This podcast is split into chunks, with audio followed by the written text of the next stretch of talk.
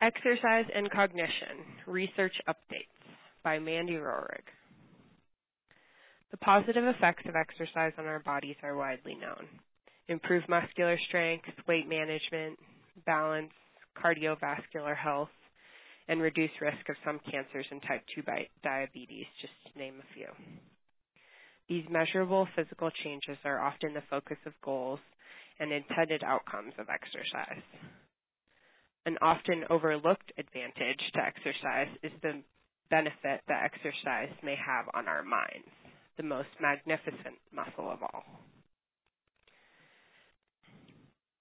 Impairment of cognitive functioning in people with multiple sclerosis is estimated to occur in as many 70% of individuals living with the disease.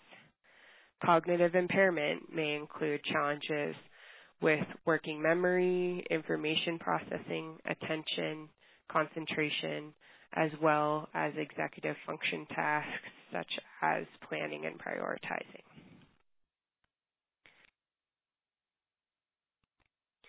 Due to high prevalence of cognitive impairment among people living with MS and the profound impact these challenges can have in daily life, finding suitable strategies to assess, measure, and most importantly, manage these issues has become a high priority for clinicians, researchers, and people living with MS. Research among older adults demonstrated that consistent aerobic exercise over a six month period improved reaction time and executive function. Another study suggested that a combination of aerobic exercise and strength training had a more profound effect on cognition than aerobic exercise alone among older adults. Contrary to popular belief, the effects of exercise on the brain were not related to blood flow, but are theorized to be related to preservation of brain tissue. Brain derived neurotrophic factor, BDNF, which has been shown to increase secondary to exercise related muscle contraction, affects areas of the brain responsible for cognition. All of this mounting evidence encouraged researchers to investigate whether a similar effect could occur among people with MS.